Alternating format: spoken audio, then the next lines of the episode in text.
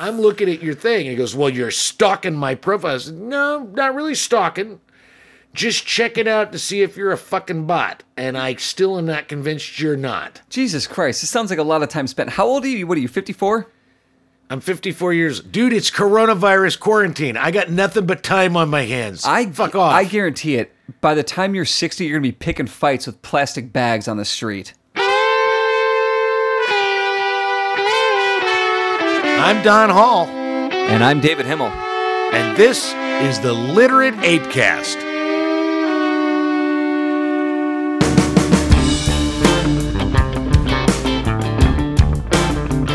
Don and David get a little saucy, so be forewarned, your sensitivity is not their problem. The Literate ApeCast is for people who can handle both their liquor and their gag reflex.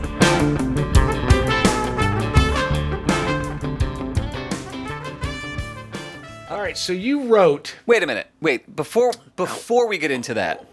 Oh, before we get into what you wrote. We need to talk about something more important. What's more important? All right, here's your pressing topic. What do you think of my beard? I think your beard, it's a little spotty. Yeah. Like a Mexican 15-year-old, but it still looks pretty good. See, I was going to say like an Ashkenazi Jew 15-year-old, but yeah, okay, same thing. Enough. Yeah, it's same difference. A little spotty, but it does, you actually look kind of sexy, I have to admit. It's not bad, right? It's kind of, you know, it looks pretty fucking good. It's not bad. Yeah, and I ask because... You know, this is like the dumbest time to be growing a beard because we're supposed to be wearing masks and the CDC is like beards. Yeah, I know. I saw that in your post-it notes. It made me laugh. Yeah. But like, and I didn't plan to grow the beard. I just, you know, I got, came home from work. You got lazy. You know. You got lazy. And I was like, I'm just going to, no, here's where I'm lazy. I'm lazy because I don't put my contacts in. I haven't put my contacts in since March 10th or whenever the hell I came home. Yeah. To work from home. So you can't see anything ever. Well, I don't need them. My sight is good enough. So that's why you think it looks so good. No, because I can see it perfectly fine here. Because you can't even see yourself. Okay, I can see myself fine, but here's why it looks great. On camera, this beard in all Zoom settings. It does look really good on camera, yeah. It looks in real life though because it is patchy. I know. I mean, I've got to let it fill out and grow a bit, but there's we'll see, I'm really curious now just to see because this is the longest I've ever gone. It's about a month. It looks pretty good. Longest I've ever gone. I'm not arguing. So I'm seeing, I'm waiting to see. You've got the neck shaved, so you've got a nice line there. It's not you're shaving your neck. Yeah, but like just a little bit, so I don't look too like. You know what's always bothered me about beards is the fucking the beard dye kits like at Walgreens. Oh God, those guys' beards look so unnatural because they're like so perfect. The thing is, I've got a Joe, who's one of my my security officers. He's a supervisor at the Wild Wild West, and he's a bald guy who has a goatee. He likes the goatee, sure. Right? Yep.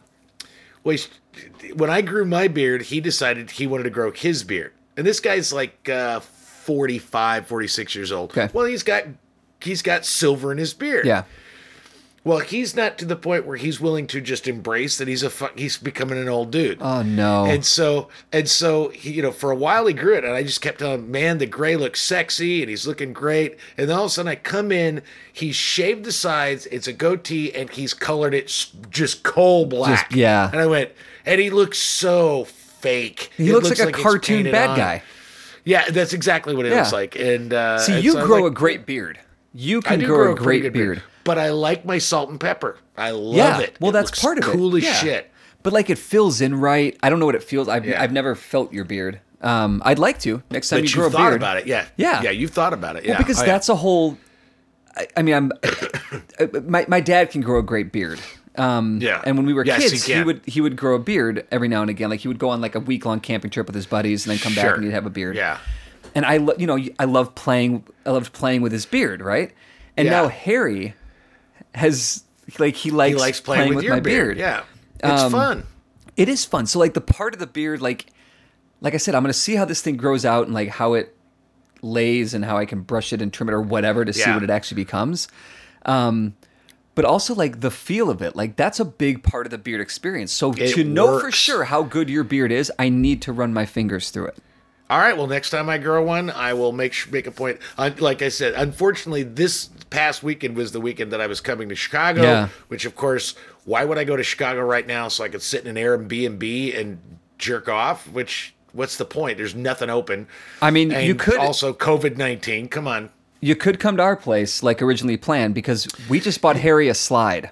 And yeah, you guys would have had a blast on that thing. I understand that, but the last time, before I canceled my trip, your wife and Harry both had fevers. So I'm really not coming to your fucking house to be quarantined with your feverish wife and your fucking sick child. I'm really not. And then coming home to my wife. It's really not a great plan.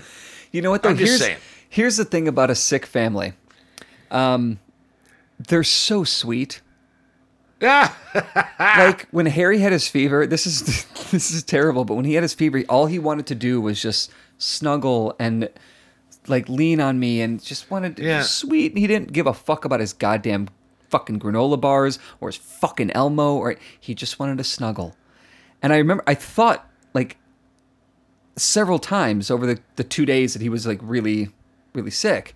It wasn't scary, like it was just a fever. I mean, how much nicer he was when he was sick. I just kept thinking, I want you to be sick all the time. Can you always have 102 fever? You are a delight. You make me feel so good. This is unconditional. This is what unconditional love is. That's need. Is a feverish child. Pain and need. Yeah. Pain and need is, wow. And I think that's where... That says something really bad about you and your fatherhood instincts. Right? Yeah. Like, am I going to be the kind of dad that, like, I'm going to hurt him so he can come to me to feel better? Like, am I starting this abusive, right? I don't know. You started the cycle, you know? It's like, you know, no, you, know, you know, well, it's, you know, now the compound is like, because Katie was sick. Did you feel the same way about Katie as you did about Harry? No, God, no, because she had like stomach bugs. So she was like pissing out of her ass and shitting out of her mouth and ew, gross. No. So just sick enough to want to cuddle with you is good, but actually sick, get the fuck away from me. Yeah. The window for my relationship comfort is very narrow. It's a very small, barely cracked window with a thick screen on it. Yeah. Yeah. Oh, yeah. We know. But yeah, I just had to bring up the beard thing because since this is a visual or an audible medium? Audio medium? Audio. What the fuck? Yeah, it's an audio medium, yeah. Jesus. I wanted to make sure that we talked about something that people can't see, so that's... Yeah, because I think that's wonderful. That's good programming. Let's talk about things people that can see. You wrote this. You've just been... I mean, you've been on a tear plus the last couple of days, and I'm not sure why, but I have a feeling why. I think I understand why you're reacting this way, and I am not. But we'll get to the theory. This is what you wrote. Topic. And for those of you that are listening that don't know how we come up with topics is just during the week, we'll just throw out a topic for each other and we'll agree this is what we're going to talk about. You wrote, I'm torn between wanting to beat Trump and wanting Trump to win to prove a point. How goddamn stupid the Democratic Party and the woke is. Yeah. Talk about where that phrase came. Where did that come from? What is up your ass about this? I don't remember exactly why I was like, oh, I need to text. This is the topic. I don't remember what that moment was, but it was definitely a moment. It was a rage. Moment. Yeah. I mean, this has been kind of the theme in a lot of what we've talked about, and what we've written about over the last. You and I both really don't care too much for the woke. Yeah. Like, and let's be clear, we don't like Donald Trump. We didn't vote for him. We didn't fucking take him seriously. We did not want him gone. Yeah, never fucking liked the guy. Didn't watch The Apprentice. Didn't fucking like him in Home Alone 2. Never. No, actually, I take that back. I loved The Apprentice. Oh, I never watched it. I watched that shit before he became president. I thought he was a hoot. He was just an asshole on TV with a bunch of people that were sucking up to the asshole. That show was a really fun show to watch. I might have told this story before, but when I was still working in radio, and Trump started to come to prominence for, for saying shit. For whatever reason, yeah. You know, you could, in commercial radio, I don't know what it was like for you at NPR, but I doubt this was the case. But in commercial radio, you can buy content. So... Yeah, we don't do that. Local radio stations don't have to come up with their own shit. They can go to a content agency. I actually take that back. We could, because what we bought, but we could only buy from NPR. Okay, yeah. So this is like, there's like Yeah. There's just like creative agencies that like make up like, and now it's time for the Wacky Wednesday Wish, you know, or whatever the fuck it is. And you just buy that segment. So Trump, I don't remember which company he was with, but Trump had a, I think it was a 60-second bit that he would do where he would just rant about whatever the topic bloviate about whatever bullshit was. And my radio station started using this. And in the morning show, they would run a 60-second Donald Trump bloviation. And I remember telling my program director at the time, why are we spending money on this? If you want an idiot to just rant for 60 seconds, I will do that for free. Yeah. Like, just give me a 60-second time chunk and I will do that. But he, and I was like, why are we paying this guy? He's not talking about anything. Who the fuck is he? Why does it, I mean, I knew who he was, but like, why does it matter what Donald Trump thinks about, you know, anything? All right, I have a theory about that, aside from his presidency, is, you remember Mike Daisy, right? No. He's a storyteller. Daisy, no. Mike Daisy was a storyteller that went on This American Life about his Apple story and then was discovered to have made shit up. Okay. Yeah. When I did the very first Liars Club, or the Liars contest that Scott Whitehair did years ago. Yeah. I won, but I'm convinced that I won. And it was very interesting because none of the judges knew me personally.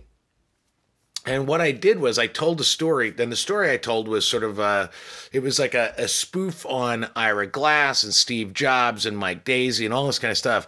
But one of the things that's always stuck with me was I didn't use my voice when I told the story. And Mike Daisy, if you've ever listened to Mike Daisy talks like this.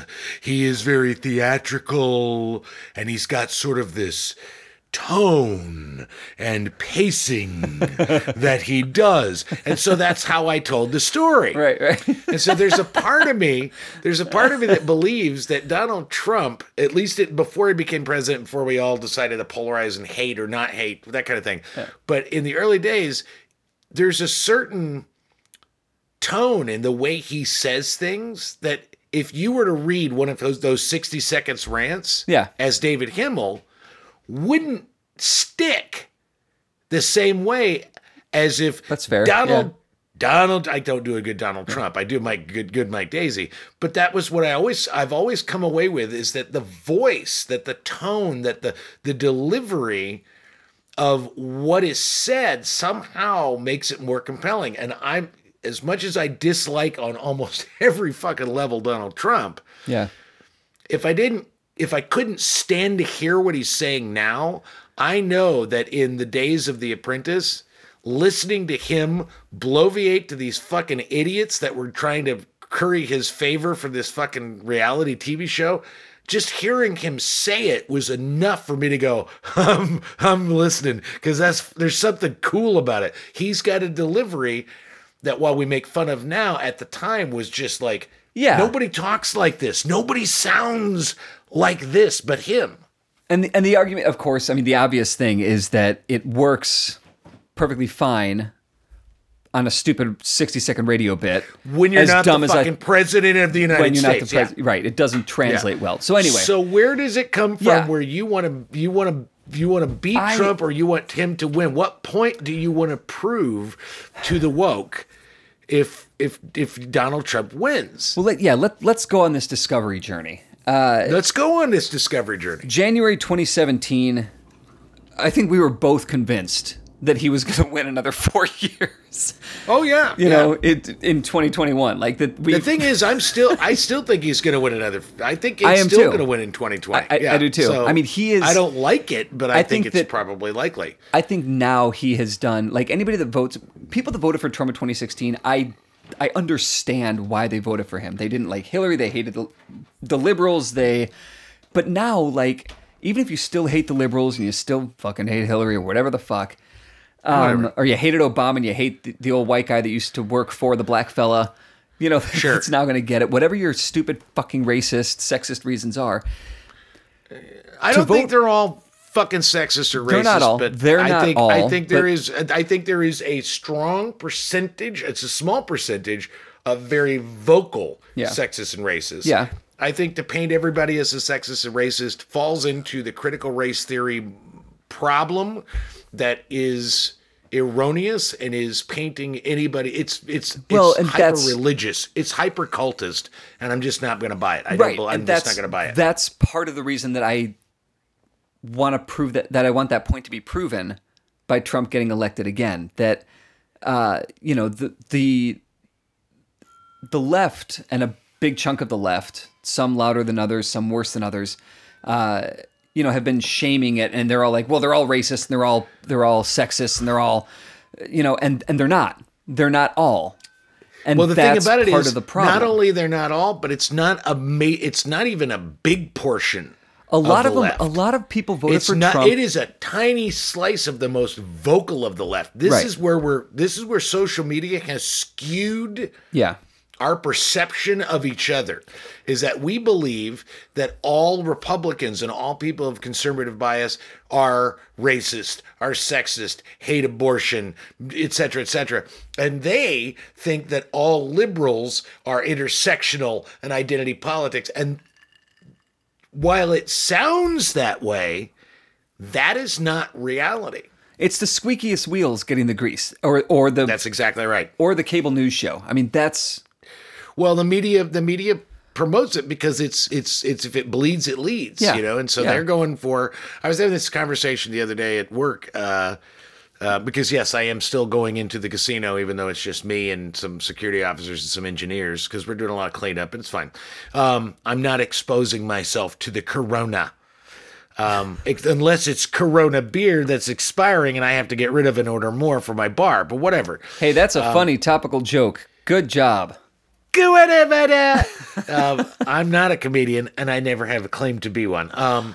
But we were having that conversation about media and why media jumps on this kind of stuff. And the thing about it is in the age of Twitter, it's always been the case. And I mean, this is as long as there's been media. Yeah. This is before television. This is the scoop is what you want. Yeah. Well, with Twitter, there's no scoop. If you want to get it, you got to scoop it. And one of the things that I've noticed more than anything else is that what is trending on Twitter has become news. I know. I hate that. Here's the problem with that is that any asshole, any fucking dipshit can get on the internet and say, Joe Biden is a rapist. Yeah. And then that starts to trend. And then MSNBC says it's trending on Twitter that Joe Biden's a racist, right. Which most people hear that Joe Biden's a racist. There's no basis for it. It's just, okay, yeah. That we're all we're doing is reporting what social media says. But what social media says is Hillary Clinton cut people's throats in Pizzagate. It's bullshit. Right. So I've really found myself, and this is the difference between I think you and I, is you're still in Chicago. Yeah.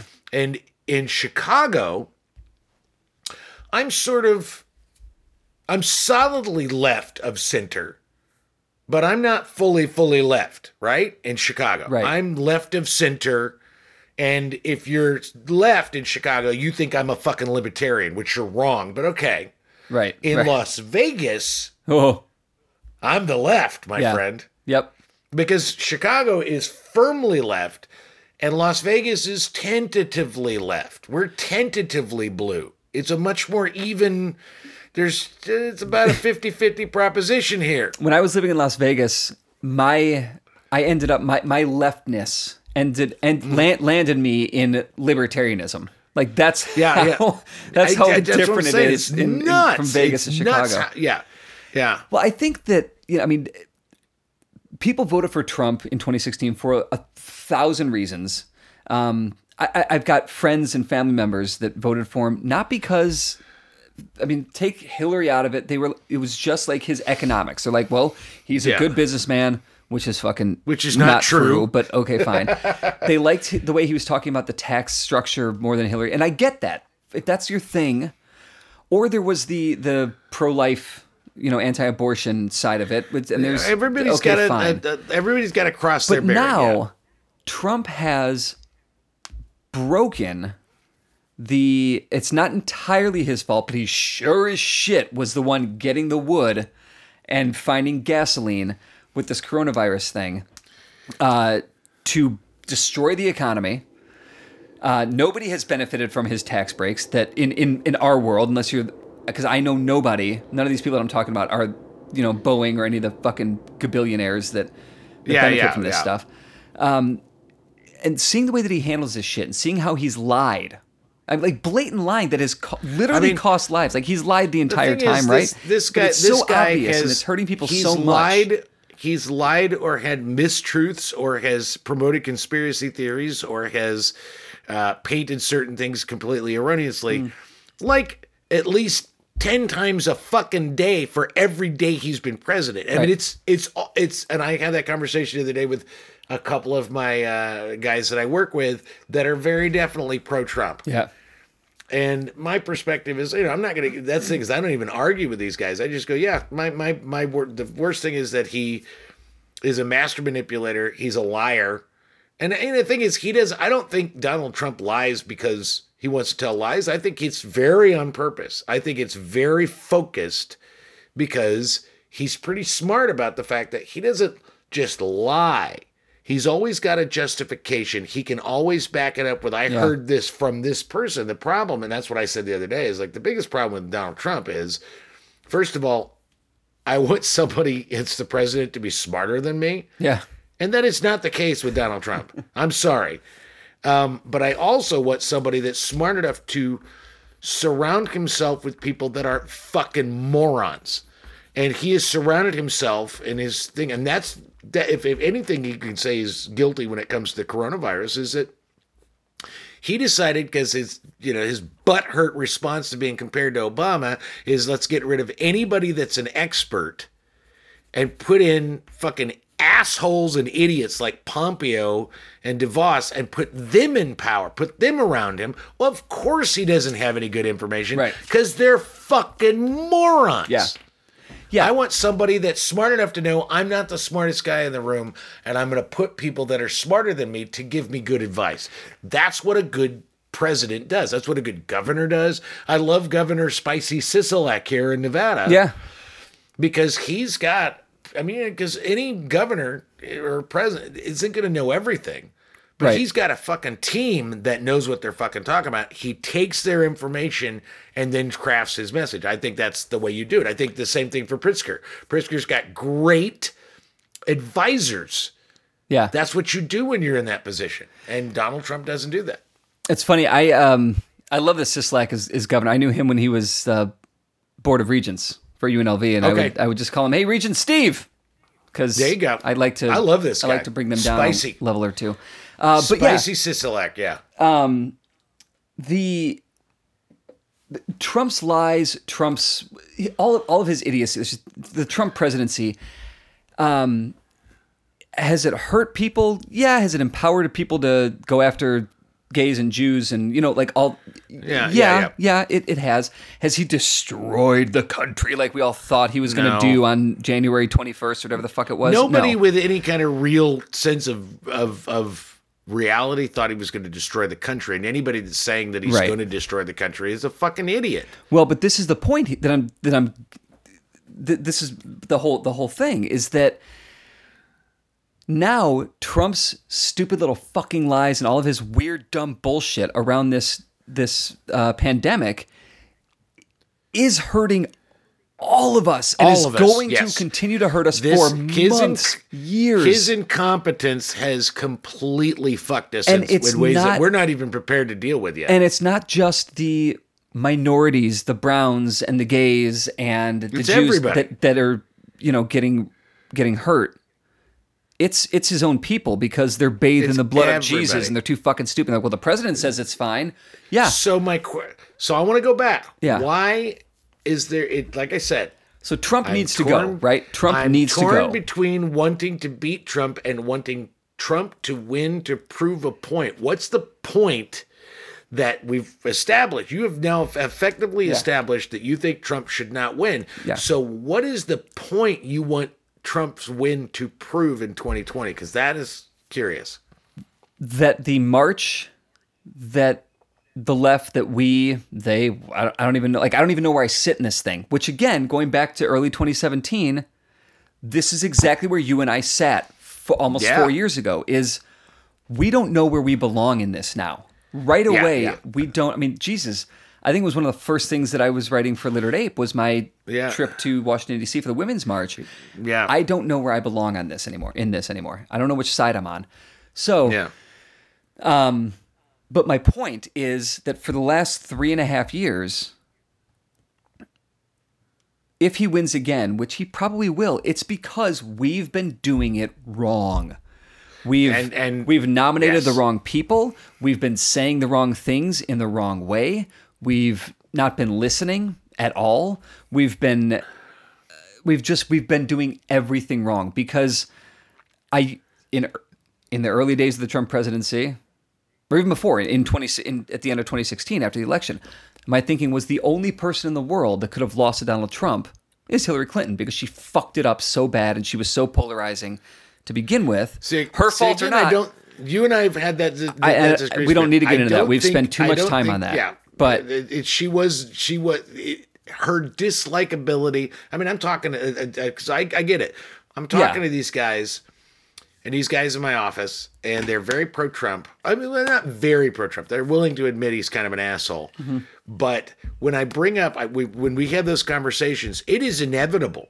And I don't bring it up. Yeah. It is inevitable that at some point, one of my two guys, and then one's sort of, he is no college degree, casino manager, restaurant manager at one point, probably 45, and one is probably, I think he's 63, and he's had successful businesses in Arizona, sports bars and all this kind of stuff, right? Yeah. So I'm having these conversations, and he actually has a picture from the Chamber of Commerce of Arizona with and a picture of he and Bill Clinton, right? I mean, on his wall, this kind of thing. So, got these two guys. Yeah. Inevitably, their outright hatred of Hillary Clinton comes out. Yeah. We have arguments. I mean, and it's not big arguments because I don't really argue with them that much, but it is that she is a criminal, I just literally just yesterday, I'm talking about it. And one of my guys brings up the 30,000 emails. And I said, does it bother you does it bother you that almost everybody in Washington is using their own private email for this? Yeah. But the 30,000, they're gone. I went, okay. Yeah. So these are the people that love Donald Trump. It's not that they love Donald Trump. It's that they fucking hate us. Yeah, they hate us. And they don't hate Hillary, they hate us. Right. They hate us, and we've done nothing but make them hate us more. And exactly. So when you first teed this topic, I thought you were gonna come at me about I've been writing or commenting a lot about the Jewish religion and like Holy Week and like whatever. So I thought you were going to bring that up. And I've long said that part of my frustration with the Jewish people is that their whole religion is based on nobody likes us, right? Yeah. Nobody likes us. We're better. We're better. There's an arrogance to it. Yeah. And if you look at it, it's like, well, what have you done to make them like you? And I'm not victim blaming here. I don't mean to victim blame. But then you set up all these rules to say, like, we're better than you. And we're the chosen people. And, oh, and by the way, God didn't fucking say that because man wrote the fucking Bible, you idiots. You know? So, like, you've lived in your own little neighborhoods. You made your own little business world. You didn't bring anybody in. And then you got pissed when everyone was like, well, get them the fuck out of here. We don't want... Like, it's just the other side of the same coin of the other, right? Yeah, yeah. With a capital O. With a capital O, and I think that the left, the point that I want to make, because I don't want Donald Trump to win. Yeah, nobody does. Well, I mean, actually, I take about half the country does, but whatever. But I'm afraid that he needs to win again, so that the left can go, oh, we fucked up twice now. And my fear is that we're not going to work. We're not going to learn. The thing is, that's the reason it's not going to work. Is the same way. It's one of the things that I thought was very interesting is we have two guys here in Vegas. Like I said, I told you earlier when we weren't recording is that I've been following Twitter mainly because I've got two guys in the Las Vegas world, Las Vegas locally, which is a Twitter mm-hmm. account, and Vital Vegas, mm-hmm. and they're both incredibly knowledgeable. They're both like insiders and they get really good inside information. So they're pretty good at predicting what's going to fucking happen in Vegas long before anybody else knows it. And so I really like that. But what's really interesting about it is that the literally Las Vegas guy, who I don't know who that person is. It might be a woman, but I think it's a guy, is very much social distance, fucking don't open the fucking goddamn casinos. Do not open Vegas up until we're ready. Take this shit seriously. And Scott Mosier, who's the guy for Vital Vegas, is sort of like, this is an overreaction. You got to be fucking, he quotes like the Daily Wire and Fox News a lot. And so I don't know if he's a full-on Republican or if he's just sort of like, you're killing my industry, whatever it happens to be. Yeah. It's very interesting that the people who have denied that this is a serious issue, that they're still saying the coronavirus is just like the fucking flu. Those people, if the social distancing and the self-lockdowns and all this kind of stuff, if it works, then they're going to claim it was never serious. Right. I know.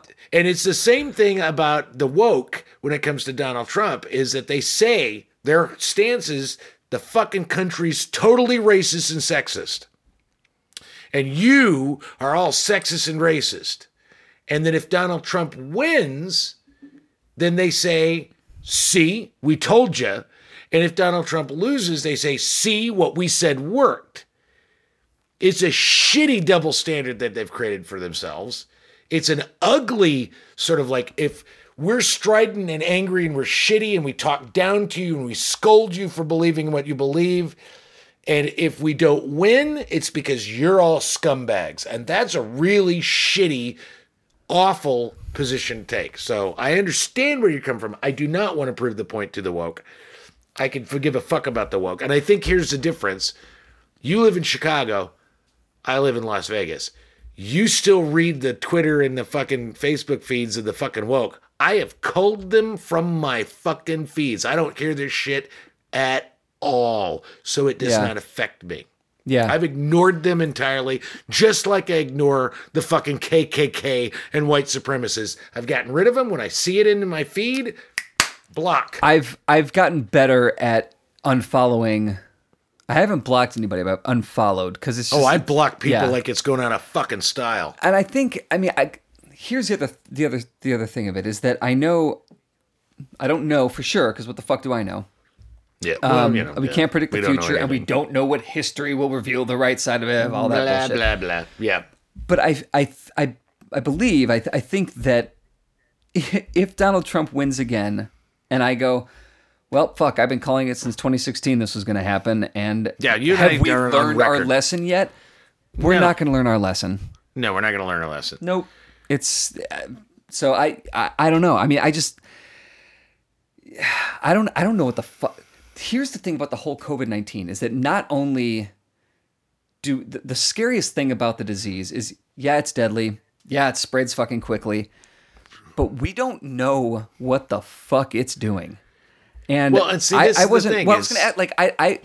wasn't old enough when AIDS first became a thing, right? Like I was right there in the early 90s was when I learned about it, and it was still a thing. Like Magic Johnson in 1990 mm-hmm. or 91, and that was like my first moment of, there's like this huge thing happened. I just remember I don't remember the timeline exactly, but I just remember in the early 90s when I was like a junior high kid, AIDS was a thing, and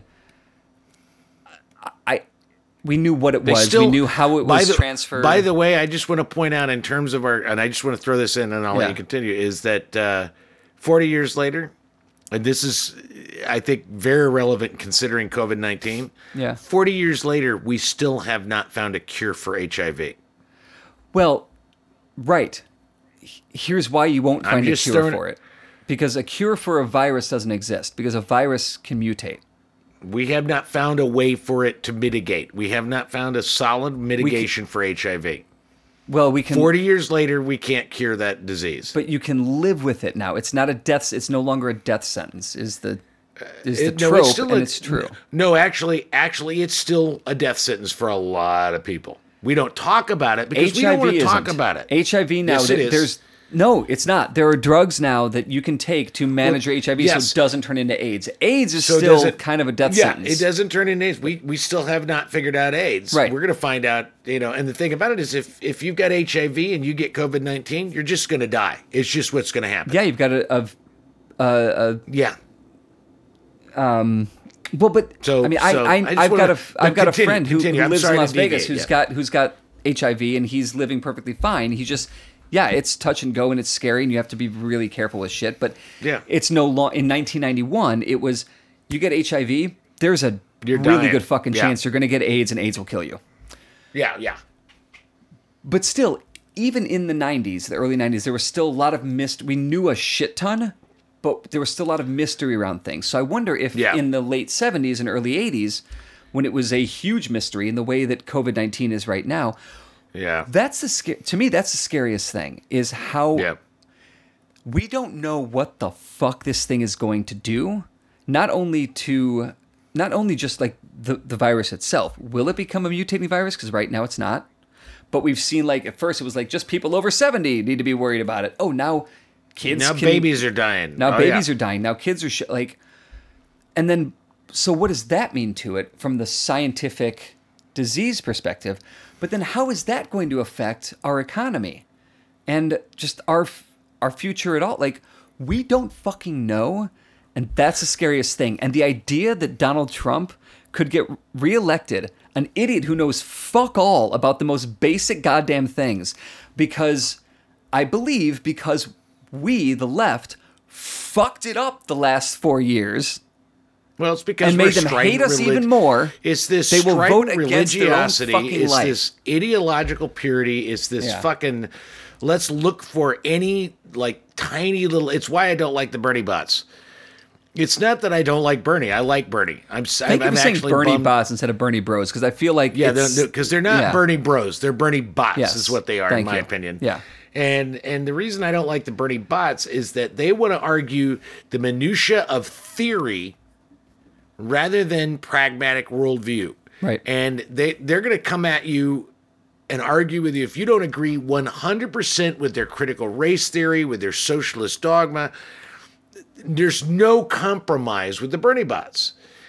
The thing about it is that's not Bernie Sanders. He's not that guy. I mean, he has been fighting for the same shit, but he's also willing to kind of you can find some common ground. He's not a complete fucking ideologue. And I think the Bernie bots are either real people or they're bots. That's why I call them Bernie bots, because I don't know if I know some people that are actually real. Well, but I mean, hell, look, the bots have to be born of real people anyway. So it's just true. You know, the sins of the father. I had an online argument the other day about the guy who was calling Joe Biden a rapist. And I said, you know, maybe he is, maybe he isn't. But right now, your opinion doesn't convict him. So how about understand that that's not very... responsible, and it's kind of ignorant to start throwing that out this soon. If you believe her, I don't believe her. I wrote a piece last week. I do not believe her. If there's an investigation and I'm proven wrong, I will be the first to admit I was wrong. Yeah. I don't think I am. But my opinion doesn't exonerate him for the same reason that somebody wants to go online saying he's a rapist. Convict him. Right, right. You know, but we went back and forth. But at one point, I just kind of clicked his name because I've had a couple of online discussions. We'll call them discussions, but they're really arguments. And I noticed your online arguments. I know you don't, but you fucking as long as I keep my cool, flies to honey, as man. But he joined Facebook in 2009. There's only 2 pictures on there, and I went, I don't know if you're a real person. I pointed it out. I said, I'll be honest with you. I don't actually know if you're a real person. And his excuse was, well, my privacy settings are pretty intense. You can ask him. This was the friend that he was on. Ask him if I'm real. I went, that's fine. I'll go with the privacy settings. I'm just making a point. I'm looking at your thing. And he goes, well, you're stalking my profile. I said, no, not really stalking. Just check it out to see if you're a fucking bot. And I still am not convinced you're not. Jesus Christ. This sounds like a lot of time spent. How old are you? What are you, 54? I'm 54 years. Dude, it's coronavirus quarantine. I got nothing but time on my hands. Fuck off. I guarantee it. By the time you're 60, you're going to be picking fights with plastic bags on the street. I do that already. I mean... Well, not plastic bags, but like highway pylons, those orange highway pylons. Oh, yeah. I fucking will get into a big argument. I'll punch. You can punch the shit out of those things, dude, man. No, but in all fairness, all of them, all of those things, they're all fucking dicks. Yeah, they're dicks. Fucking assholes. They're dicks. They just stand in the way and get in your way. And look at me. I'm going to stop your car. I'm going to stop you from walking past this thing. Fuck you, you fucking pylon. Dick. Six things. Well, I was just gonna. This one last thing. Okay. I just gotta say is when we talk about like the woke and the left, it's gotten to a point where I look forward as a respite, spending time with the conservative side of my family, with my in-law grandfather who says some. He's laughing, but like, does he really mean it? I don't know. I don't fucking care. But his weird, sexist, kind of racist, kind of dumb fucking like idiot remarks, I welcome those as a respite from the absolute certainty, stridency of the fucking woke friends that are emergency contacts for my son over the grandparent. Like, I trust them with my son's life. But I don't want to hear them fucking talk. Shut the fuck up. You sound like you sound like Donald Trump. You know everything and you don't know shit. All right, Simeon cohort. Here's Don and David with the 6 things you should do for the week. It's my first thing is a watch. It's on HBO. This is an adaptation. I believe it's a 7-part miniseries. From Philip Roth's novel, The Plot Against America. That's on HBO, called The Plot Against America. It's a brilliant book. It's a brilliant book. I haven't read the book, but I've never dove into Philip Roth because I'm anti-Semitic, but I'm going to, and this has inspired me to do so. He's a great writer. Yeah. God damn, that guy rocks. Yeah, no, and all kidding aside, like I've never really absorbed him the way that I want to now. Yeah.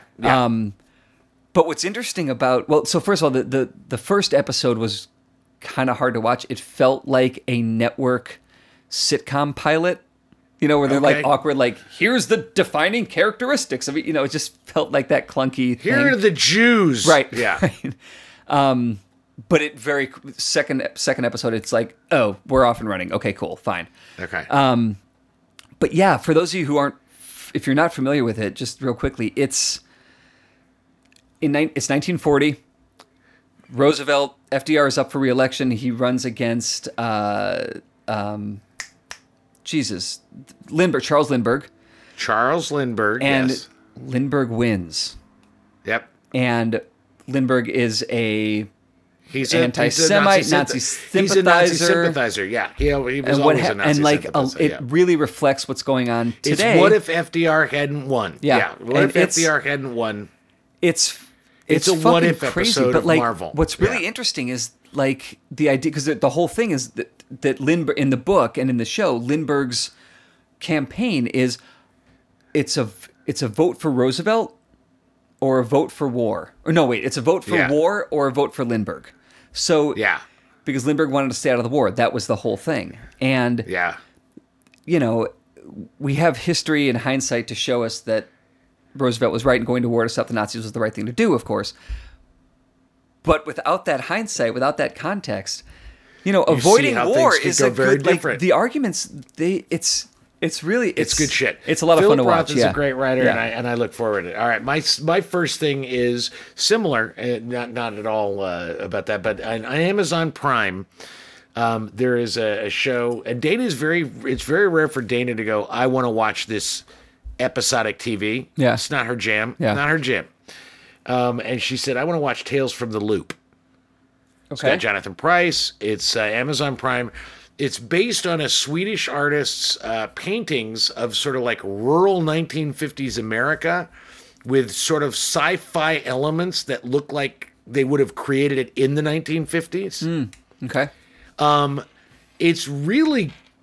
I know this probably isn't a great selling point to people that really love stuff. It's really quite fucking lovely and melancholy. I don't want to give anything away, but I'll give you an example. It's set in this town, Mercer, Ohio. It looks like it's 1950s, but if you look at the production design, all the cars are like mid to late 60s, early 70s. Ah, their set designer wasn't too young. The computer, not a history buff. It's right. It's on purpose because like all the computing technology is from the 80s. Like all their computers look like fucking Mac classics. So it's sort of timeless, and the idea is that underneath the town is this place called the Loop, and it's like an industrial plant for science fiction miracle making. Okay. And I don't want to give anything away, but I will say, like, to give an example, like there's one episode where this girl finds what looks like a fucking thermos. I mean, it looks like a 1950s sci-fi thermos. Like if you were in 1950 and you said, what's a sci-fi thermos going to look like? This is what it looks like. Something from the Jetsons or something. Yeah, exactly. Yeah. And it's got like two silver rings that you can pop off and put on his bracelets. And a great big fucking on-off switch, like an obvious kind of almost comical on-off switch. She can't get it to work. She takes it apart, realizes it needs a fuse. She finds a fuse from another sci-fi moment, puts it in there, and when she turns it on and she's wearing the bracelet, all time stops except for her because she's wearing the bracelet. Whoa. And she gets to navigate the world with everybody frozen in place. Well, of course, when you're paying attention, the voiceover at the beginning is her talking about that first moment in time when you fall in love, and how that moment always passes. So she gives a second bracelet to a boy that she's fallen in love with, and so now they live in a world where everything but themselves is frozen, and you get to see how it pans out. It is not like Star Wars, Star Trek, sort of like, oh, here's the action. This is really very lovely and melancholy, and it's sort of like... It's like emo sci-fi. It is like emo sci-fi, and I absolutely rate it. It's called Tales from the Loop. It's on Amazon Prime. I can't recommend it enough. I might get stoned and watch that tonight. It's quite good. It's awesome. Quite fucking good. Okay. So on the topic of like spinning off from your wife, Dana, Dana's kind of like not averse, but doesn't dive into the technology. Here's my point. She strikes me as a Fran Lebowitz type. Okay. Yes. Absolutely. Right? Yeah. She does, and I think I think she'd take that as a great compliment. Sure. Yeah. So my next thing is a read, and I want to thank Carrie Castor for, she posted on Facebook this link to a New Yorker story. It's so good. I know exactly where you're going. It's so light and fun and stupid. So it's the NewYorker.com. The story is called Fran Lebowitz Is Not Leaving New York, and it's just a Q&A with Lebowitz. And it's hilarious. She's so fucking funny. She's so sarcastic and wonderful. And she talks about one of my favorite things is, because you said something earlier in this conversation about Donald Trump being stupid. And she says something about how Ronald Reagan was the country's first stupid president. That was when we were like, before that, we didn't know that a president could be stupid. But he like set them, and I'm very loosely paraphrasing, but like set the mold for it. But it's just, it's a really fun. She's wonderful. She's funny. She's so funny. And she's cynical, but in the most like optimistic way. Strangely, it's...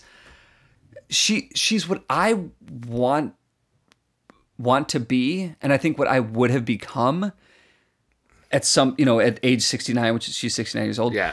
If I hadn't if I had stayed single. If I had stayed single and true to myself, oh Jesus Christ, I would have become a less successful Fran Lebowitz, I think.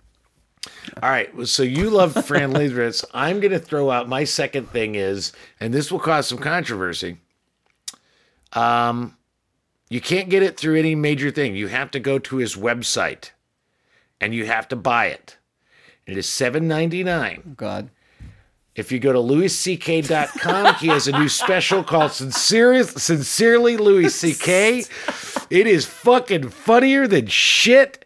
It's funny. It's as edgy as you know him to be.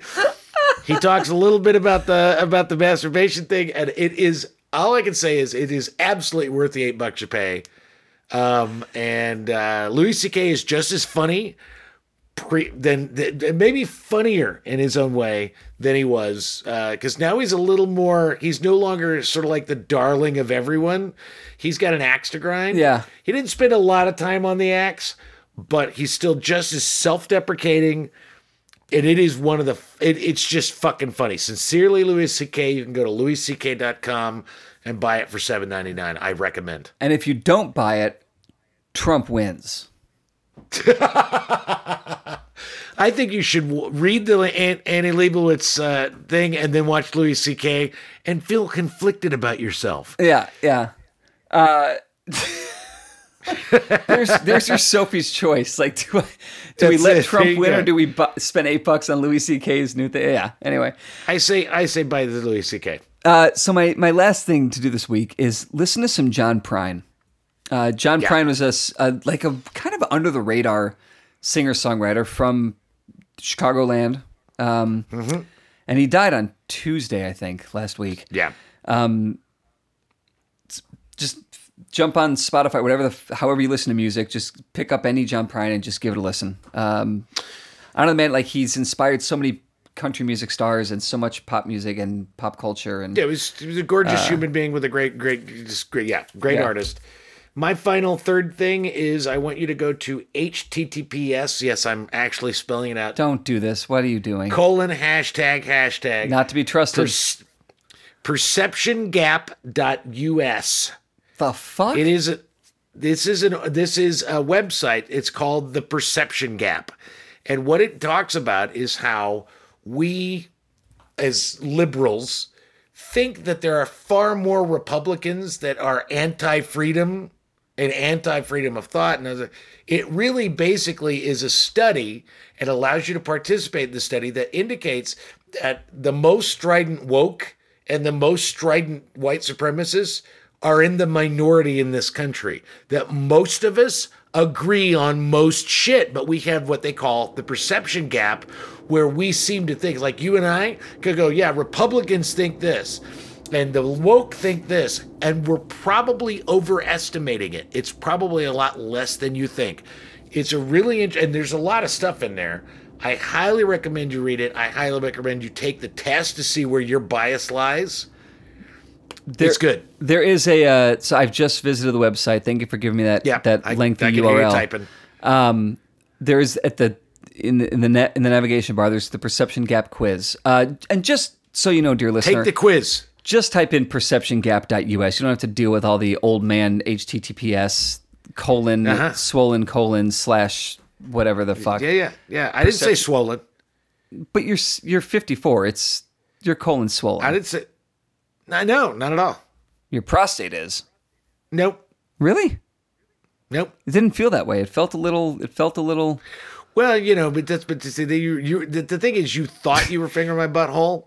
Actually, you were just sticking your hand between my legs and feeling my balls. So, you know, you never actually got the butthole. Huh. How about that? Those aren't pillows. Yeah. All right. That's like... And that's the show. That is the show. Stay safe out there. Listen, read, subscribe, tell your friends. But yeah, stay safe and vote for Louis C.K. in November. There you go. I will. You can listen to the Literate ApeCast on Apple Podcasts, Stitcher, or any place you find your podcast Jones. If you enjoy listening to two white guys holding court, review or share the show on your own platforms, or throw us a few bucks on Patreon. For more information about Literate Ape, go to literateape.com and check out the rest of our podcasts, all of our writing, and our events. Music on the ApeCast is courtesy of Mike Vinopal and Locomotive. You can find them all over Chicago and online at locomotiveband.com.